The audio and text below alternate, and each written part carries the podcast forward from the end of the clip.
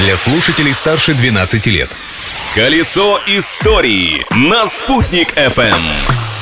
Всем большой солнечный привет! Сегодня 4 ноября. Подробнее об этом дне и его истории расскажу я, Юлия Санвердина. Праздник дня!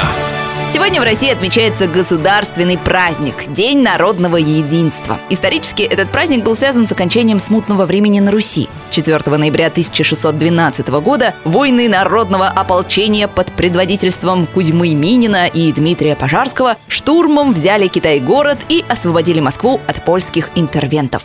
Подвиг ополченцев – это образец героизма и сплоченности всего народа вне зависимости от происхождения, вероисповедания и положения в обществе память об этом историческом событии и был учрежден День народного единства.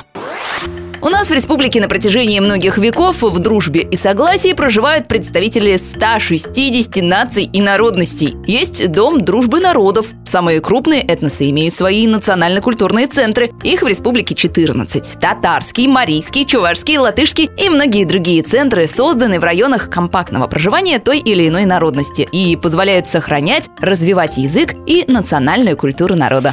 События дня. А сейчас обратим взоры на Уфимский парк, что возле Дома правительства. В 1989 году именно в этот день в этом парке по требованию уфимцев был вновь установлен памятник Герою Советского Союза Александру Матросову. В первый раз памятник герою установили в Уфе 9 мая 1951 года в Центральном парке культуры и отдыха имени Александра Матросова. В начале 1980 года после реконструкции парку присвоили имя Владимира Ильича Ленина, а памятник Матросову перенесли на территорию школы МВД. Но в 89-м уфимцы убедили вернуть скульптуру героя на прежнее место. Фигура солдата Матросова высотой в 2,5 метра на постаменте из розового гранита с тех пор красуется на боковой дорожке парка, прилегающего к Дому правительства нашей республики. Открытие дня. А 4 ноября 1921 года в Уфе, в здании бывшей Гауптвахты, ныне это Пушкина 85-1, состоялось торжественное открытие музея Южного Приуралья.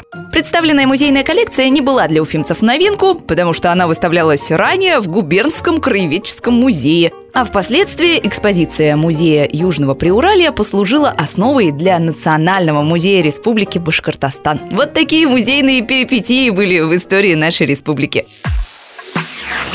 Но хватит о прошлом. Праздник как-никак, так что я, Юлия Санбердина, еще раз вас поздравляю и за сим откланиваюсь. Но завтра вернусь с новыми историями из истории. Ведь прошлым нельзя жить, но помнить его необходимо.